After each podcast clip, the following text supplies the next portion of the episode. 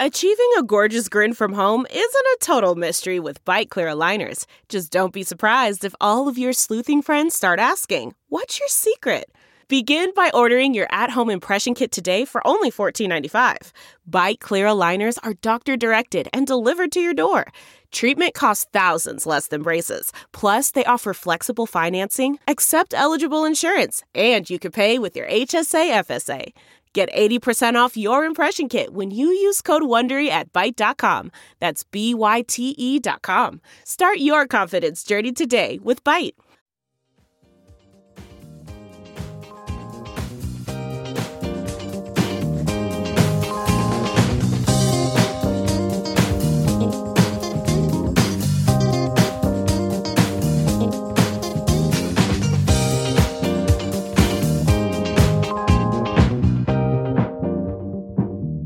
And now, the list of things that you can buy at the Chicago Reader store at chicagoreader.com. Things to wear like Chicago Reader hats, t shirts, bandanas, and face masks. Things for your daily life like the Chicago Reader camping mug, Chicago Reader tote bags, and a Chicago Reader reporter's notebook. Things for you to read like our Reader recipes, the Chicago Reader 420 Companion, our Chicago Reader Best of book series from journalists Maya Dukmasova, Mike Sula, Ben Joravsky, and Leor Galil, the Chicago Reader coloring book, and the Chicago Reader Stay Home puzzle. Find the Chicago Reader store at chicagoreader.com and show your support for the nation's first free weekly newspaper since 1971.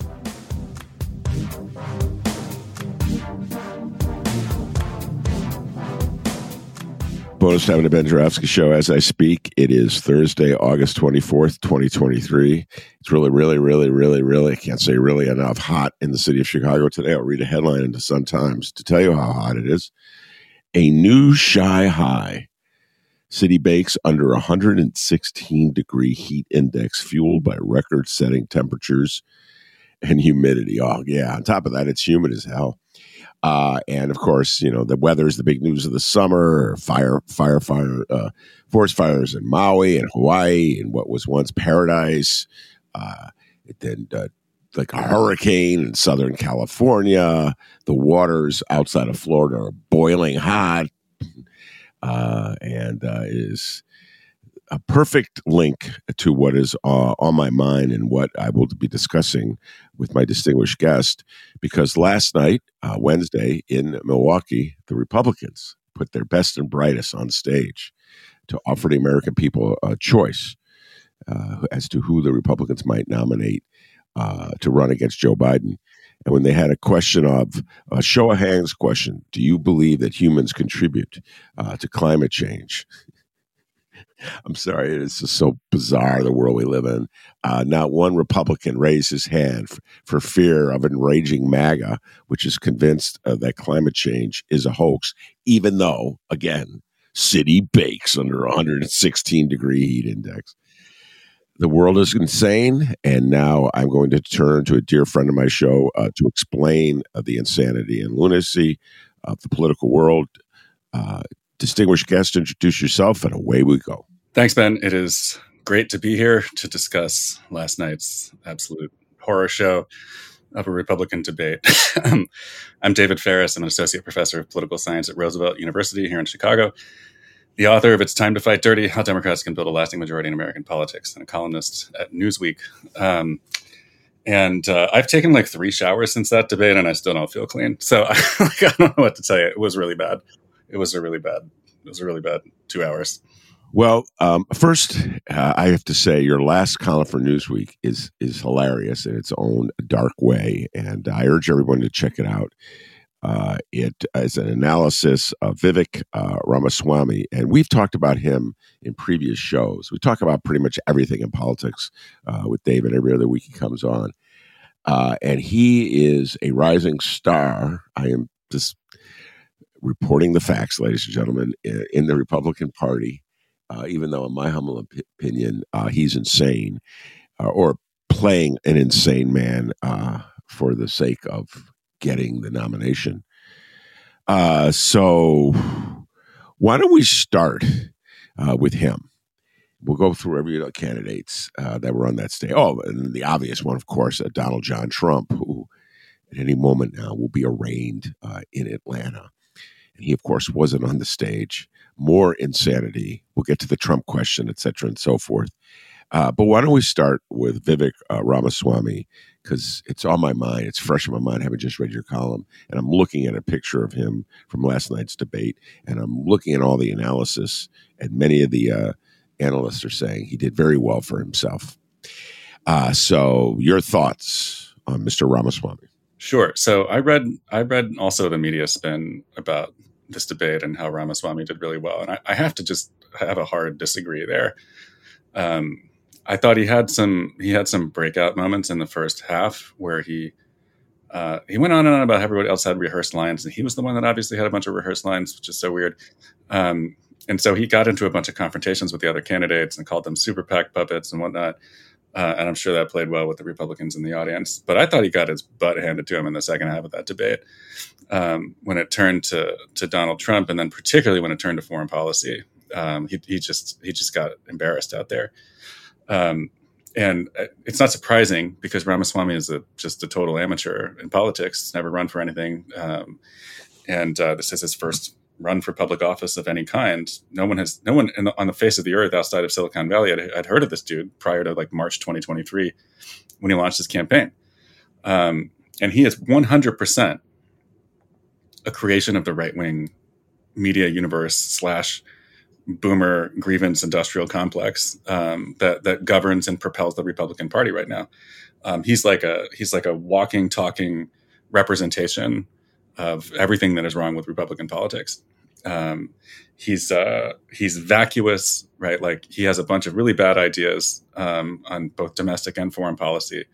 He's both pandering to the Republican base um, and also presenting himself as an outsider, even though he's a billionaire.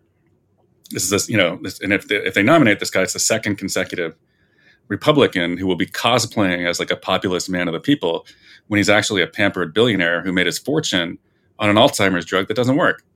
Okay, so um, that's Vivek Ramaswamy, um, and the, his presence on the stage tonight, last night. um, I should just say Wednesday night, right? Because people might listen to this for a few days. Okay, his presence on the stage Wednesday night is uh, is just a is a failure of elite leadership uh, in our political parties writ large. Um, both of whom have decided that they need to let anybody debate and run for president if they if they pull like one percent and have forty thousand donors. Um, and I think that's how we got ourselves into the like Andrew Yang problem in the Democratic Party, and Republicans are making the same mistake. Um, so uh, I wasn't impressed by his performance at all. Uh, I don't know what everybody else's debate prep was, but I'm pretty sure that Ramaswamy's debate prep was like 14 lines of cocaine um, and a Red Bull because he just like just couldn't contain himself there on stage to the point where the Fox News hosts um, had to like restate the debate rules so they so he would shut up. Um, and then he talked for like a full another minute after they were like, when this bell rings, you know, like Jimmy Stewart. Every time a bell rings, Vivek Ramaswamy keeps talking you know, he just keeps talking. Um, so I've got I've got a whole other riff to go on about how much I hate these debates and how they are run on, on both sides of the aisle. Um, but I will I will I will stick to Ramaswamy right now. Well, well, well. Let's uh, let's hear that. Uh, I've I'll, I will set it up by uh, have it with a contrarian point of view, which I think I was we were having the same conversation in the summer of 2019. When it was the Democrats uh, having these debates, because it's usually the party out of power uh, that have the exciting, and I have exciting in quotes, uh, debates in the summer before the actual presidential election when there's this full stage of candidates, you know, before they've been winnowed out uh, by the primary process. Uh, so I, I mean, it may be a sign of the fact that I grew up watching wrestling uh, and that uh, I just like big spectacles like heavyweight champion boxing matches. Uh, but I just eat this stuff up. And last night's debate, in a weird way, I found hugely entertaining uh, bec- because they have like all these rules that are openly violated and then you watch the guys violate them.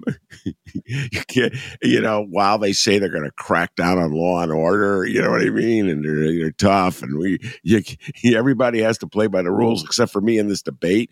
Uh, and uh, punches are flying, and uh, obscure, bizarre candidates are saying outrageous things to gain attention in the hopes that the next day it'll generate a flood of contributions from the suckers and saps out there in America, or they try to they say nothing, but they spice it up in like really flowing. I'm thinking of Mayor Pete Buttigieg from 2019, who kind of reminds me uh, of Ramaswamy in that they're both young and younger than anybody else on stage, and they're like basking in how young they are and vibrant they are, and you know how slick they are. And I'm just watching this stuff uh, like it's a carnival you know, and and I and then every now and then I go, oh my god, this is serious. These lunatics could be running the country.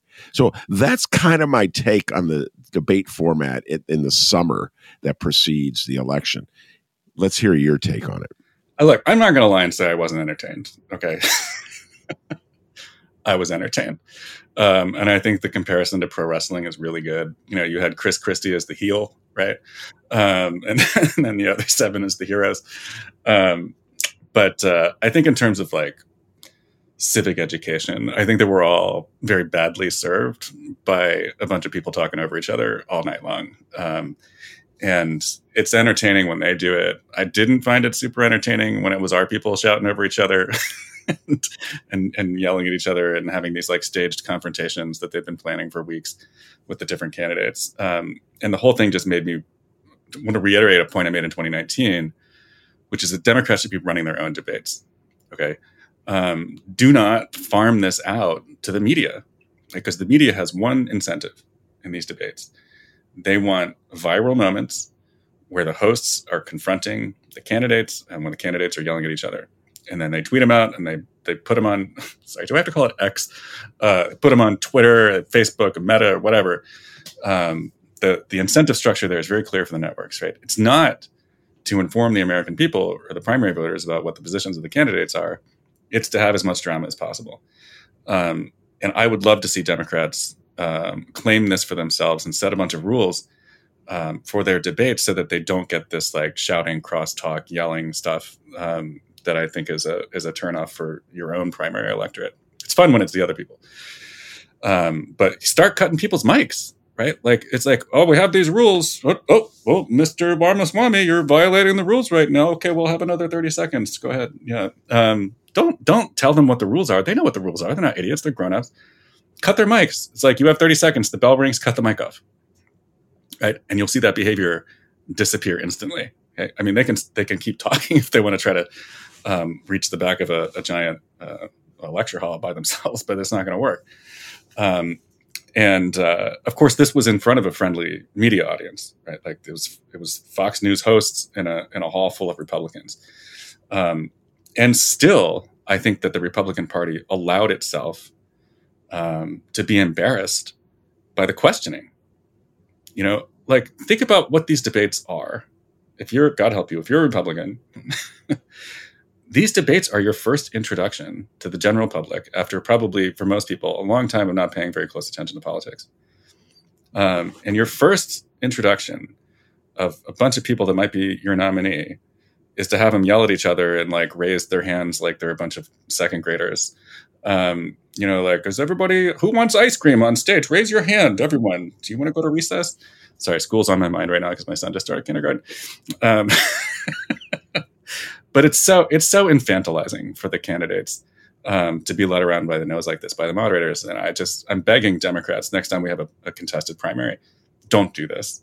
You know, um, put much bigger barriers to entry to the stage.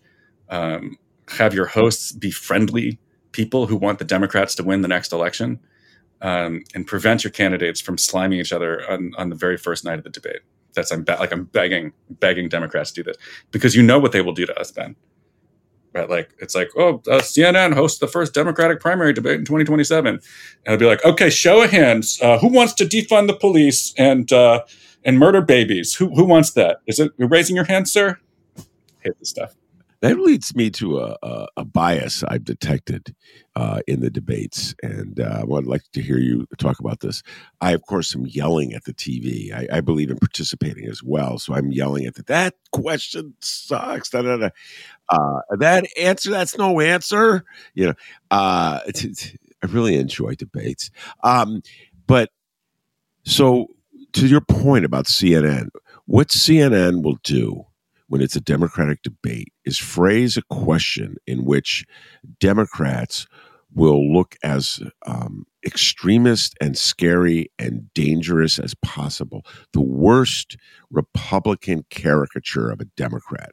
And CNN, under the guise of being objective, will ask a question that feeds in a very like basic yes or no question, you know, like you said, defund the police, uh, that feeds into the worst stereotype that Republicans have of Democrats, a talking point uh, if you will, for Republicans.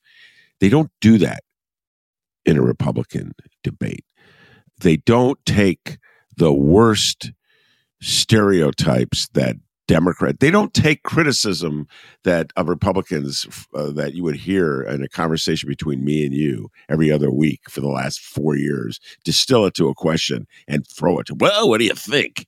Uh, and uh, it shows to me, in, in my opinion, uh, an inherent bias uh, when the media kind of is playing along with the Republicans, like almost so they're trying to show that they're fair not biased in front of the Democrats.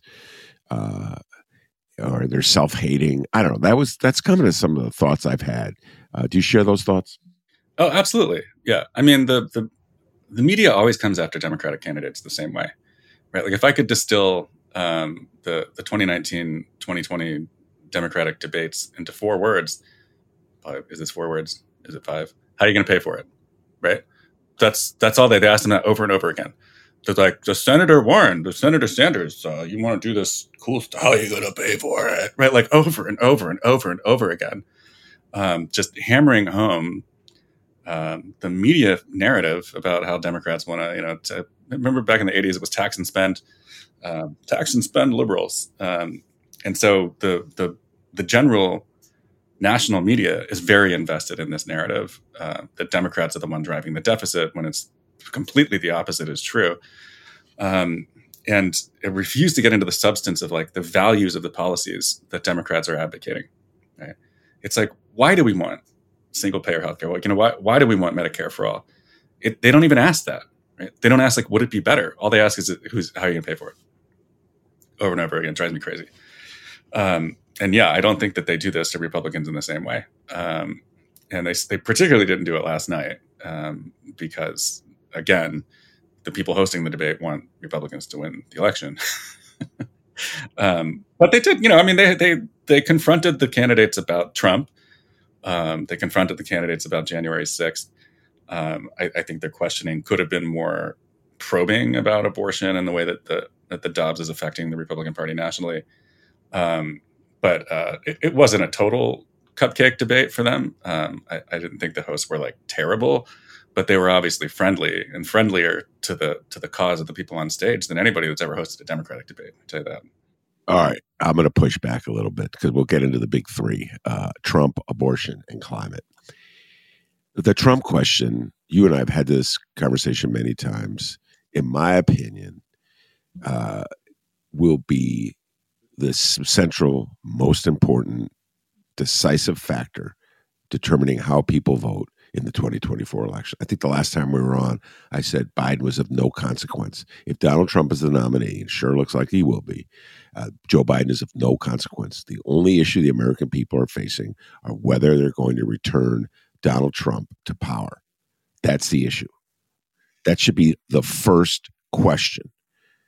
Whether Donald John Trump, who is now going to be arraigned on his fourth, I think, fourth, isn't that right? Indictment, ongoing indictment, in this case for the coup he tried to engineer, which we all saw, which we all know is real, which the only difference is whether you think it was warranted or you were cheering him on or you're horrified by it.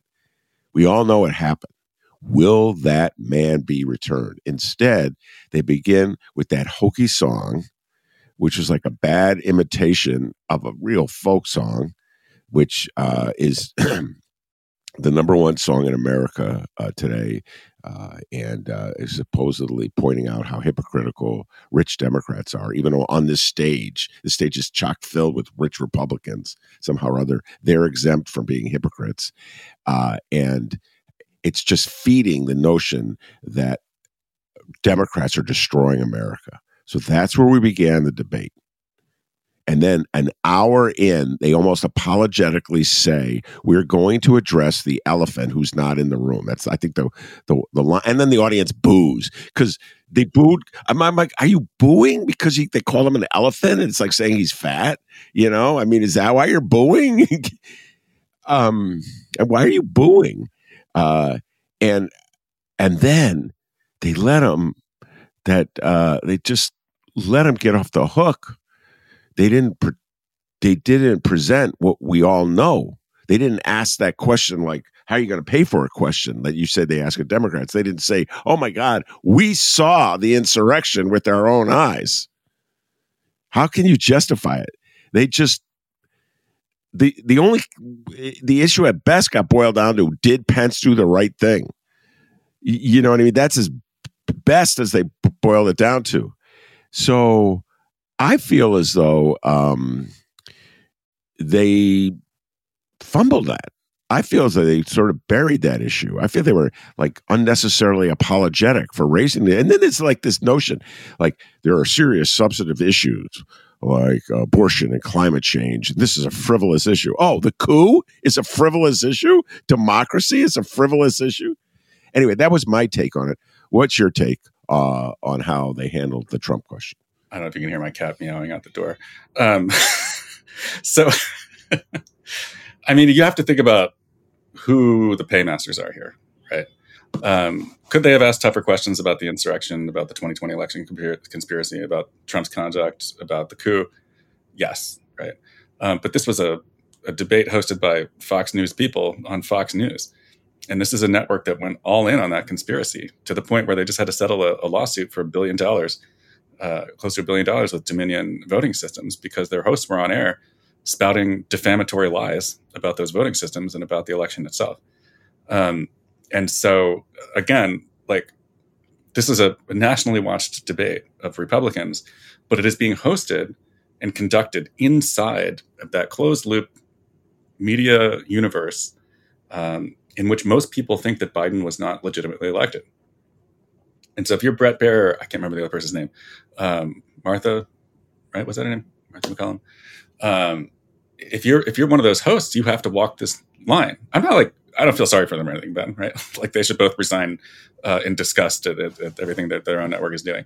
But like taken on its own terms? What they had to do was tr- try to ask a question about January 6th without getting fired by Fox News executives for either putting them in further legal jeopardy or alienating the audience of Fox News, which is all in on this stuff anyway, right? So they had, you know, on their own terms, they had a tough job. Now, I don't know, feel sorry for them all, but um, certainly they could have pressed harder. Um, I'm sure that the person that probably loved the line of questioning more than anybody else was Mike Pence. Um, because instead of the questions being about the conspiracy, about the coup, about the future of American democracy, it was like, show of hands, like how big of a hero was Mike Pence? uh, was he a big big hero or was he like a medium hero or did he do the wrong thing um, and even someone like desantis was forced to say like oh yeah yeah i mean i you know mike did the you know mike mike did the right thing let me move on to my talking points um, and so i've also read a lot of spin about how mike pence didn't do well I'll be honest with you. I don't think Mike Pence has any chance of being the nominee, but I don't think he actually did poorly in this debate. Right? Like, like, isn't it your dream to to have like 15 minutes of the whole debate devoted to like whether you're a hero or not. Um, like I don't think that could have gone any better for Mike Pence, um, and uh, or or any worse um, for for someone like Ramaswamy, um, who who took his role to be like just defend Donald Trump and carry the water for him. Um, and in that sense, I felt really felt like Ramaswamy was auditioning to be the vice president more than anything else. You know, like he's sucking up to Trump uh, there's no evidence that anybody can can take Trump out. Um, and here you have a guy who's like basically acting as Trump's surrogate on stage, um, while presenting himself as a fresh face of like all the weird like MAGA ideas that Donald Trump popularized and, and used to capture the Republican Party. Um, so yeah, certainly they could have gone harder, but um, you know, people showed their true stripes on that stage uh, for sure. Yeah, I feel that uh, with the Pence question, uh, the, uh, inc- the the contradiction is this: is if you say Mike Pence was a hero, if you say Mike Pence did the right thing, if you say Mike Pence was upholding the Constitution when he uh, counted the electoral uh, college votes the way they they came, the outcome was, uh, and with Joe Biden winning, then you're admitting that Donald Trump was trying to break the law, and that's the conundrum they're facing. Like if it, it, that's why DeSantis he's so slippery. He's what a weasel that guy is. You know, yeah, I have no beef with Mike. you know, come on.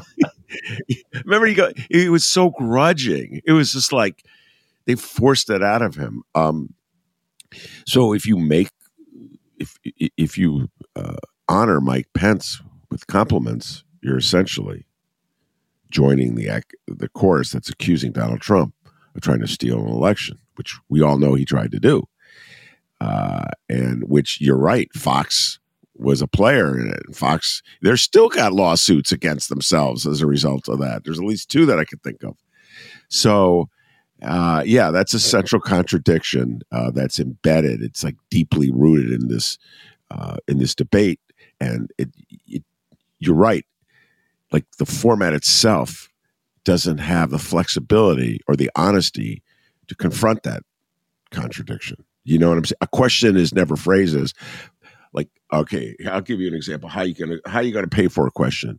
Our party is dedicated to the notion that Donald Trump uh, is a great hero, even though we all saw him lead a coup, an attempted coup, to overturn the democracy.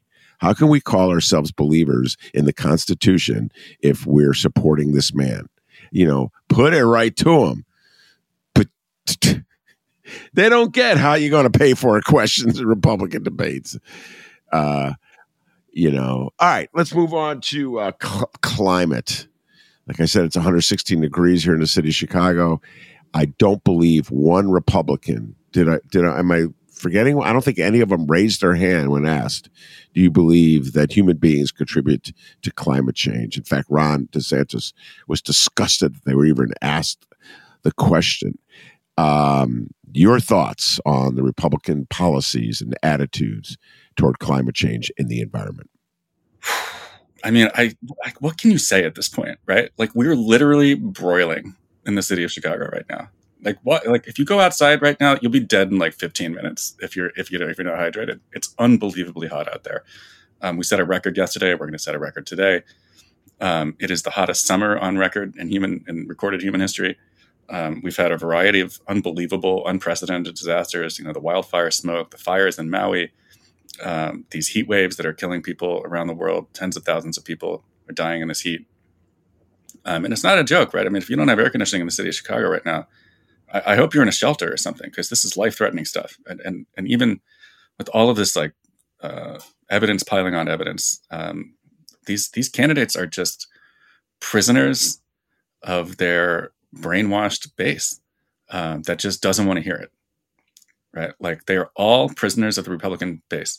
The Republican primary electorate is the single biggest problem uh, facing, I think, the human species right now. like this is a group of people that has gone completely off the rails. They're crazier than the Republican general electorate, and that's saying something. Um, they are uh, increasingly an authoritarian cult that sim- that sympathizes more with violent dictators than they do with people struggling for democracy. Um, I think you saw that in the answers about Ukraine too. But for climate, um, you know, only uh, if I'm remembering correctly, only Nikki Haley was willing to even acknowledge that the that the Earth is getting warmer, right? I know she wouldn't blame it on people, right? But she was like, "Yeah, it's real. Climate change is real. Um, now we got to get China and India to cut their emissions. You know, like it's not our job. You know, look at the irony, right? Like, like Nikki Haley is the is the is the daughter of Indian immigrants, right? And she's out there like slamming India. Um, so I you can tell she has like a little bit of resentment because she was like, "I'm supposed to be the Indian immigrant candidate up here. Like, what are you doing up here, Ramaswamy? Get lost." Um, but uh, like uh, you know, South Asian immigrants are, are generally a more conservative voting bloc than than most other immigrants in the United States. Okay, um, so not not surprising that that they produced a couple of Republican presidential candidates, but um, you know, you have one you have one candidate essentially willing to to acknowledge reality, and everybody else just wants to spin it. Um, and I just can't think of a, a, a set of clips that you could play that would alienate younger voters more than Republican candidates talking about climate change. Right? You've got Ramaswamy up there. Um, have you ever heard him talk about his Ten Commandments? You know, like Ten Commandments. You know, there's only two genders. I don't know why. Why do they love people who sound like chipmunks so much? Like he's like a Ben Shapiro Care Bear doll come to life. Um, there's only two genders, and uh, uh, humans cannot flourish without fossil fuels. Like, what is like? Who is worshiping? Fo- like, I get it. We want our houses to have electricity, right? You can't just like not have any fossil fuel use tomorrow morning. But like, why are you like attached to it? Like, what is wrong with you? Um, what is the weird deranged cult? Like, who hurt you and made you a slave to fossil fuels? Like, who did that to you? I want to know anyway, it's disgusting, right? Like it's just it's an inversion of reality. Billions of people can feel the reality of climate change right now. Um, whether they can be convinced to do anything about it politically is another question. Um, I'm watching. it's a little bit of a tangent, okay, but I'm watching this science fiction show right now on Apple called Foundation. It's an adaptation of Isaac Asimov's novels from the 50s and 60s. Um, and the whole premise of the books in the show is that there's like a soothsayer who sees that the empire is going to collapse in a thousand years. And he's like, look, if we do this stuff, we can make the dark age shorter a thousand years from now. And everybody like gallops into action. They're like, oh my God, a dark age a thousand years from now.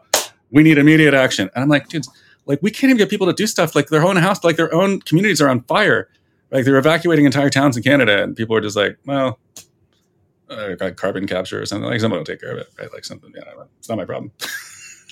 so uh, it's I, when I when I hear Republicans talk about climate change, it's just it's like depressing to me because you know again like we, we joke right, but like what what happens if one of these people takes power? Like they're going to unwind uh, like the sort of the half measures that have been taken over the last four years. Um, they're going to unleash the fossil fuel industry so that we burn every you know every ounce of carbon on the planet. Um, and then you know they'll hand the bag off to to the next generation to to try to figure it out. Um, and it's just uh, it's irresponsible. And these are people that go on and on about, oh, can't leave debt to our children. And it's like you want to leave like a, a planet on fire to your children. It's hard to see how that's not going to result in debt too, my friends. Yeah, and um, wow, that was a great riff. Uh, and and and the youngest man on stage is the one pandering, and that's uh, Ramaswamy pandering uh, to the baby boomer mentality which I think is embedded in nostalgia and it's sort of part of the same instinct as the anti woke uh, mentality of driving into a gas station and filling her up and then driving out. It's, I think that's what it's part of. And he's feeding that like fossil fuel, fossil fuel, fossil fuel. Yeah, yeah. If they say, uh, one thing, we'll say the other. Yeah, yeah. I'm like, this is insane. And to your point, you wrote a whole book about this. Fox dragged out this. Um, I don't know how old the gentleman was. Maybe he was 20 years old. This young Republican. Uh, it was a college student, I think he was, and he was the one. They they didn't the the commentators didn't ask the uh, climate change question. They went to this this kid, and he asked the climate change question, and he did it from the perspective of a, a Z generation, a 20 year old going. To your point, like how? What can you tell my generation about what you're doing to the planet. And they basically gave that kid the middle finger. They didn't even pander to him. You know what I mean? Usually they pay. You know how they when they bring in someone like, "Oh yeah, I really understand. I feel your pain." You know, da da da da. They didn't even do that. You, you know that. uh, and so you have making this been making this point uh, for four years now that the younger generation uh, is trending Democrat, and one of the compelling issues is climate and the environment. Uh, and man, was that contrast on display last night. The, the Republican Party thinks they can win the presidential election in 2024 by having a position on the environment uh, that is essentially opposed by large chunks of the under 30 voting bloc. They have such little regard for this voting bloc. Um, what's the political calculation going on in Republicans' minds, uh, David, when they take a stand like this? Well, I mean, uh, it's it's really simple, right? Like um, the Republican primary electorate, the people that will decide whether these which one of these eight idiots gets the nomination or Trump, is steeped in uh, climate change conspiracy thinking and paranoia. Um, polling shows that the Republican primary electorate believes that climate change is a hoax. So they're pandering to their audience. They don't care about that kid. Um, and what proves to me beyond a shadow of a doubt that they don't care um, is just the, the, the easy layups that they miss when they dismiss this question and they dismiss young people. Where like like imagine a world where DeSantis answers that question by being like, remember that New York Times story about the two old the, that Florida couple that bought a that bought an island off the coast for their retirement, and there was this whole thing that was like, well, they don't actually get to retire; they basically just have to like fight to keep the water off of their island so they don't drown. Happy retirement, everybody. Um, DeSantis could have been like, you know, I sympathize with like Steve and Susie of, uh, of Fort Lauderdale as they, you know, in their retirement. Uh, you know, my my heart is with them, and uh, clearly the planet's getting warmer, but Democrats don't have the right answers or whatever, right? Like they can't even acknowledge that the suffering is happening. Like that's how in hoc they are to their own radicalized base. That to acknowledge in a real way the problem and the cause of the problem is to grant themselves zero percent chance of winning the nomination of their party. Like, that's the central conundrum of like uh, Republicans who are are not insane. Um, and you know, most of those people on stage went to like Harvard and Yale and Princeton, and they're not idiots, right? Like they know it's real.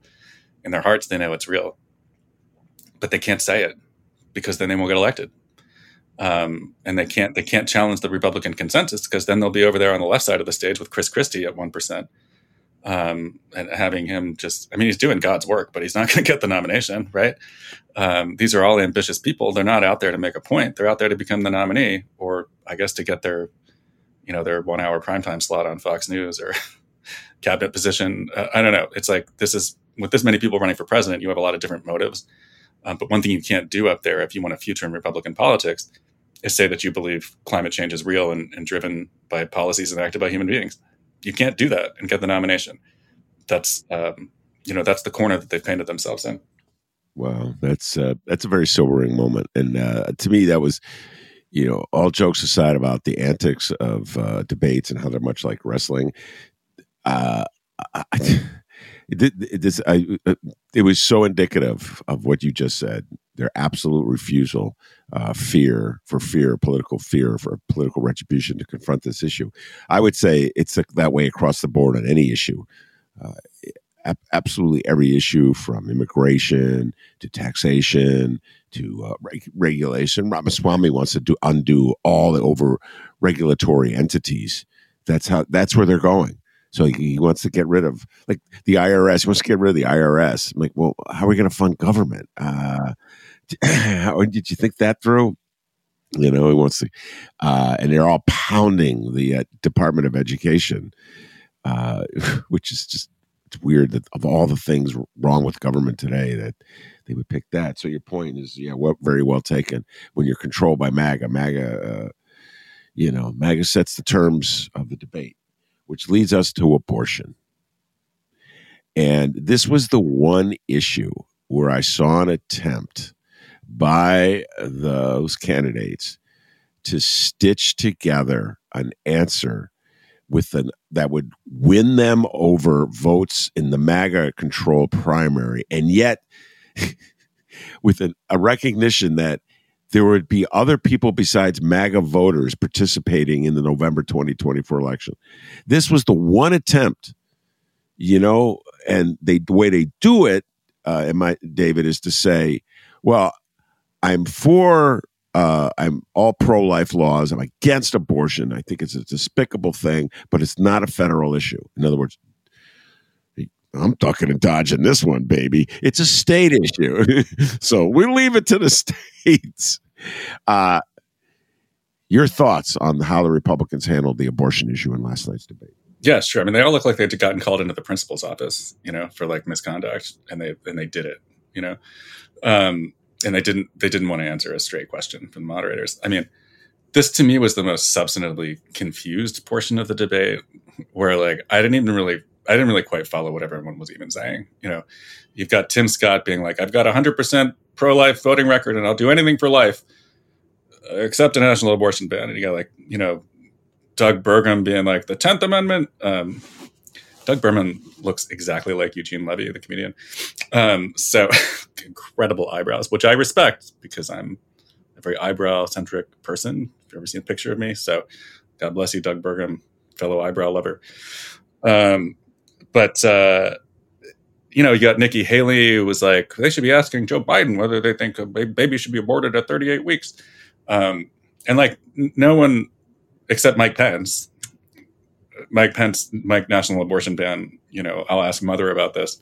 Uh, the the Christian fundamentalist on the stage was at least ideologically consistent. It was like, yeah, shit, I'll do anything I can to, to ban abortion for everyone. Um, and uh, you know, we can't have a. Did you know? Did you? Did you notice how many times like Illinois and Chicago were like name checked in this debate? Um, they were like, we, I think it was Tim Scott. Was like, we can't have Illinois and California and uh, New York you know the three boogeyman states for Republicans. Kind of like just imagine Democrats talking about Republican states like this. Just imagine like like if 13 people were like that that hellhole North Dakota, you know these small towns where everybody's on crack and meth. Can you imagine if we talked about this like our, our fellow citizens? It's so crazy, right? I would never do that. Well, I guess I just did. But like if I was running for president, yeah. I certainly would. um, so they they all tried to yeah, you're right. I mean, they all tried to duck and dodge the question. Um, I think you could see the visible discomfort with the politics of the issue as opposed to the ideological underpinnings of the issue and nobody wants to get cut like caught further out than they're willing to to stake out in the general election. Um, desantis totally dodged the question right? Um, you know i don't want to say what i would do exactly but it'll be pro-life you know? Like pro-life pro-life pro-life pro-life. Um, nobody wanted to talk about dobbs right? Nobody wants to talk about the supreme court Nobody wants to talk about what they're going to ban next. It's all just like, how many weeks? 15 weeks, six weeks, 12 weeks, you know? Um, what's a month? How many weeks is that? Um, so I, I, thought it was um, kind of embarrassing, honestly, for the whole party. because it, what it showed is that the Republican Party is very uncomfortable with the politics of its own position about abortion heading into this election. Um, they know it's a vulnerability. Uh, the serious candidates up there know it's know it's a vulnerability. Um, and you have a spectrum from like Mike Pence, who's like, I don't care, you know, we're saving babies, baby. Um, I don't care if it costs us votes. Um, to like everybody else, just kind of be like, well, but the but the states created the national government, not the other way around. And it's like, you, let's find another issue where you feel that way. What about guns? Did did the did the federal government create gun policy too? No. Wow, that's interesting. Um, so, but uh, ideological consistency is not generally what we're seeking out of politicians these days. So.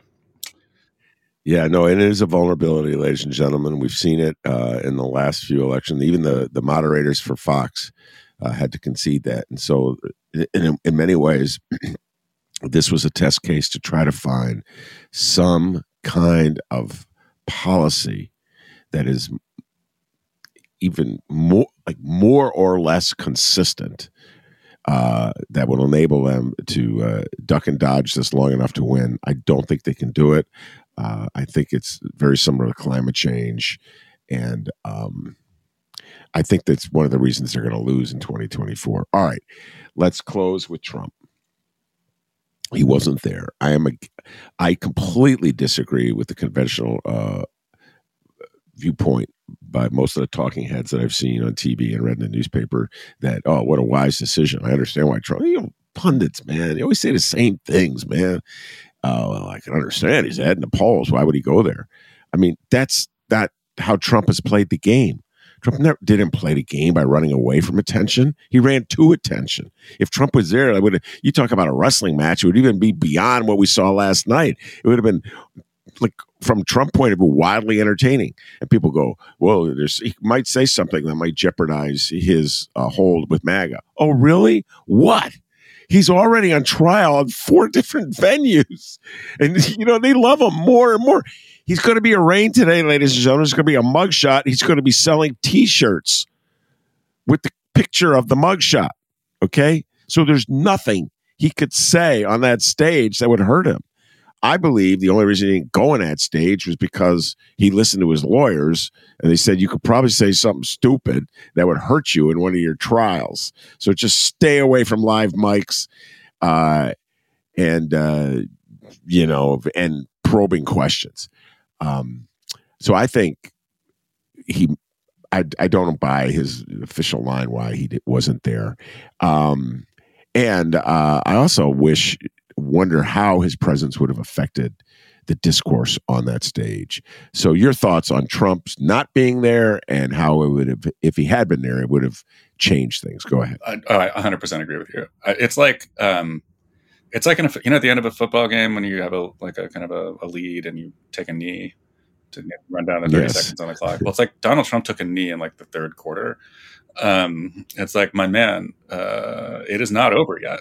You know, like you don't you don't have a single delegate yet, um, and to just to just completely skip the debates means um, one, the headlines are not about you the next day.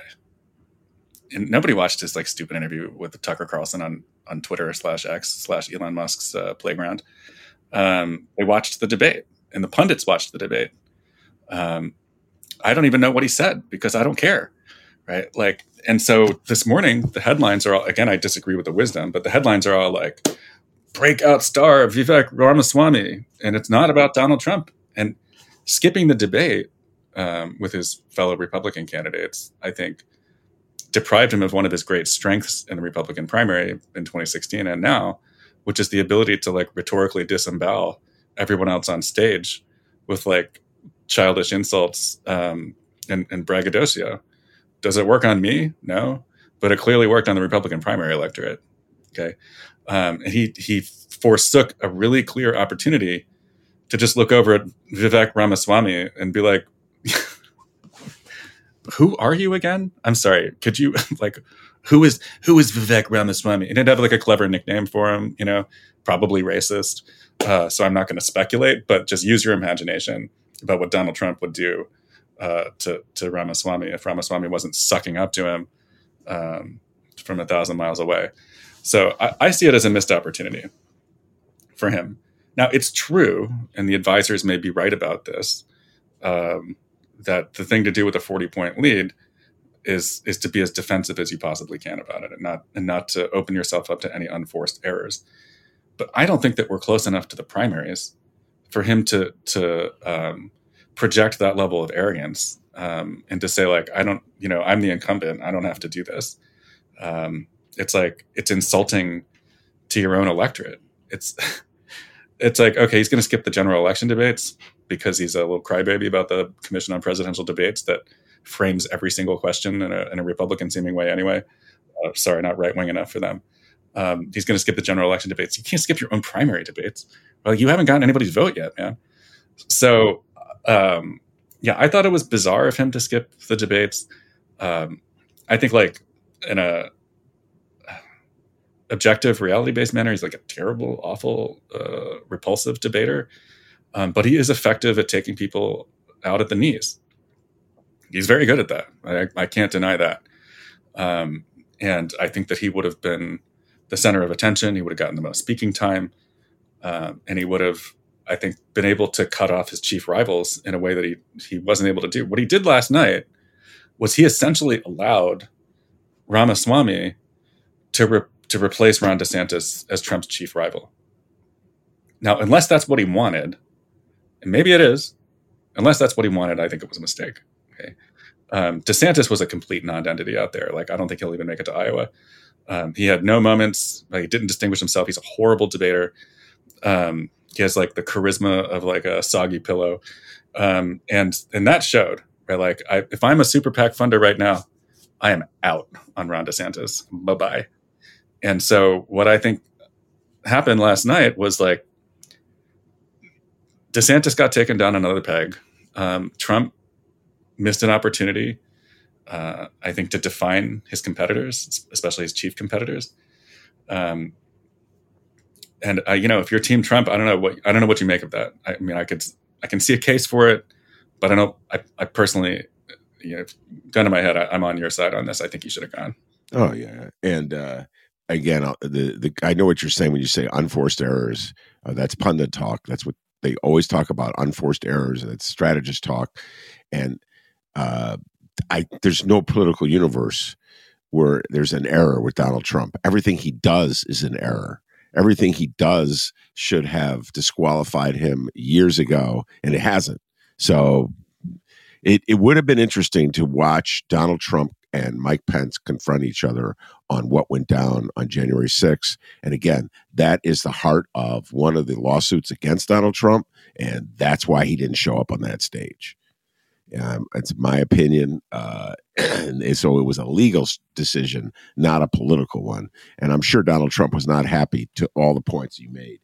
I will tell you though, one somebody really did great last night is that uh, Nikki Haley made herself the overwhelming favorite for the 2008 Republican primary.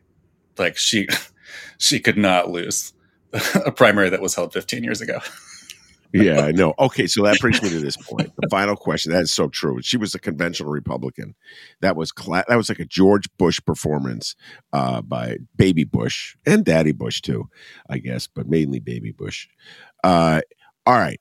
So I watched the debate with a room full of fellow lefties, and when the debate was over, I gave them one of my classic questions, and it was: "Don't duck, don't dodge, don't evade, don't avoid, don't try to slither out of it. The fate of the world hinges on you voting for one of these eight candidates. You're not allowed to vote for anyone else. You can't write in anyone else. You have no choices. You have to make a decision. Based on what you heard tonight, who would you vote for? A room full of lefties, I asked that question, uh, and they all honestly answered uh, that question. So I will now pose it to you the same exact question. Having heard that debate, who would you have voted for if you had no other choice? Go. Oh, that's easy. It's it's Haley all day long. she's she's the she's the only sane person in the room. You know, like I appreciate Chris Chris Christie standing up for democracy and and and being the attack dog against Donald Trump. I don't know who he's serving or who's paying him or who's bankrolling him, um, but but he's doing yeoman's work uh, being, you know, trying to make Trump into a punching bag. But it's it's not a particularly serious candidacy, um, and I don't trust him. Like I'm from New Jersey. Um, I, I, technically lived in New Jersey when he became governor, uh, and I think he's fundamentally a dishonest person. Okay. Um, and say what you will about Nikki Haley, uh, you know, their politics are eight thousand miles to the right of mine. Um, but I think that she's a I think that she's a serious person who would take the job seriously and who would take the awesome responsibility of the job seriously. She's not a conspiracy theorist. Um, she's not somebody that uh, she's not like pro Russia, which is a, increasingly a, a, center of gravity in the Republican Party. Um, these are all also reasons, by the way, why she'll never get the nomination. Um, but yeah, if, if, forced to choose, um, I think that Nikki, Nikki Haley is the least extreme and most serious person on that stage. Uh, and so, as a consequence, of course, I don't think she did anything to help herself last night for the nomination because because that's just not where the Republican primary electorate is. They want shouty uh, podcast hosts as their nominees, um, and not. I say that as somebody that shouts a lot on podcasts. Okay, but I'm not running for president. Um, and what the Republican primary electorate seems to want is like cocaine-addled conspiracy theorists who yell um, and and prosecute the culture war on their behalf. They don't want serious people serious people need not apply. Uh, yeah, it's uh, that's well put. And uh, just so you know, the consensus, I, am with you about Nikki Haley. That was my answer. Um, and the, but the other lefties in the room took Christie, Christie, and I think it's because just what you say. He's from New Jersey, and they like New Jersey. And I don't know, maybe it's a Bruce Bruce Bruce Springsteen influenced, uh, but there's something about him being from New Jersey. I, it's not completely logical, but what is logical in politics these days? All right, David Faris, thank you very much, uh, and a great job as always. We'll see you in a couple weeks. All right. Great to be here, Ben. I'm sure we'll have a lot more nonsense to discuss in a couple of. Oh yes. Yeah, we didn't even talk about Donald Trump's arraignment today. So we'll get to that in a couple weeks. Uh, that's David Faris. I'm Ben Joravsky. Take care, everybody.